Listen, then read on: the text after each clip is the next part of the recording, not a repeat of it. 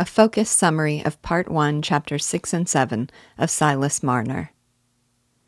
Let me say a word before I begin this summary. I first discovered this novel listening to it on audiobook while I took my daily walks last Christmas. When I got to Chapter 6, I was lost. Not on my walk, but in the book. It felt like a diversion from the plot. I wanted to get back to Silas. It was a back and forth conversation among unfamiliar characters, alternately identified by their name and their position, and half the time I couldn't follow what they were talking about or why. If you listen to my reading of the chapter, it may have been even more difficult for you. I'm not an actor and I don't do voices, so that adds another layer of difficulty when you're trying to follow the threads of the conversation. Recently, I had an idea. First, for myself, but also for your benefit, I created a spreadsheet that shows each new line of dialogue in descending cells under a fixed header line that identifies the name and the title of the character. So as you scroll down, you can read the dialogue without the interruption of narration and always see which character is speaking. I think I'm onto something. I'm not at all suggesting that the dialogue should stand alone, absent the narration. The narration is brilliant and important. But it helped me to abstract the conversation and always be able to see who was talking, and then to put it back in the context of the chapter as a whole. You'll find a link to the spreadsheet in the post I've called Anatomy of a Conversation. So, for the purposes of this summary, I'll only give the briefest recounting of the scene at the rainbow, and then dive deeper in the later post. I hope this approach is as helpful to you as it was to me. So, Chapter 6. When he opened the door of the rainbow, the reclusive Silas was thrust into Raveloe community life. Hoping to find there the village's powers and dignities, he instead found the less lofty men of society, drinking their beer, smoking their pipes, and engaging in animated conversation. Prior to Silas's arrival, the butcher and the farrier had competed for one upmanship over a cow, while the landlord played peacemaker. The parish clerk, the deputy, and the wheelwright tried to out roast each other with clever barbs and epigrams until the peacemaking landlord again intervened to remind them that they were all good friends.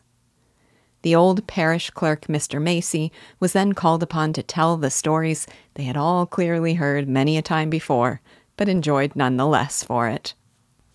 He regaled them with the community lore, its chronicles, comedic tales, and supernatural stories. Doubtless, the skeptical farrier declared himself ready to lay a bet with anyone that if he stood all night before the supposedly haunted stables, he would see no sign of the otherworldly. The next moment, the pale, thin figure of Silas Marner in the doorway seemed confirmation of the existence of ghosts. Between the tavern goer's alarm and Marner's agitation, there were a few moments of dead silence. At last, the always hospitable landlord took it upon himself to address the apparition.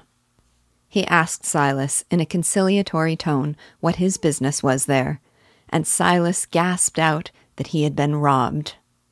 Declaring him off his head, the landlord ordered Jem Rodney to lay hold of him.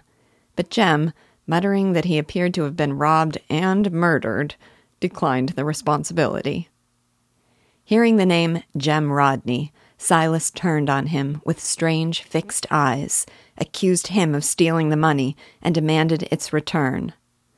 Rodney replied with outraged denial, and the landlord, taking Silas by the shoulder and urging him to speak sense, asked for his evidence.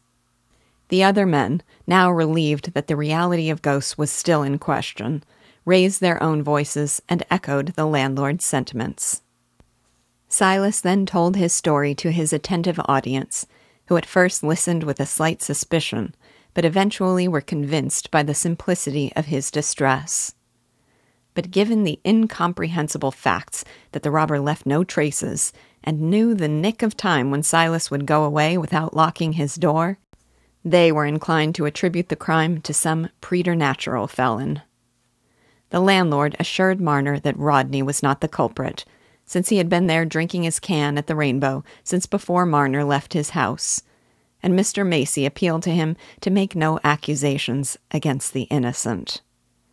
These words and the memories they stirred aroused a new compunction in Silas, who made Rodney a heartfelt apology. The farrier, still eschewing the existence of ghosts and seeking a more common sense explanation than that of his companions, surmised that some tramp had snuck in and that the short sighted Silas overlooked the evidence he left behind. Then he proposed that they go to the constable, have him appoint one of them as deputy, and then proceed to Marner's house to examine the premises. This led to a hot debate about whether a doctor could be appointed deputy and whether a farrier was a doctor, until the farrier petulantly declared he didn't want to be the deputy. The dispute was accommodated by the landlord, and Silas, in the company of Mr. Macy and the farrier, went out into the rain.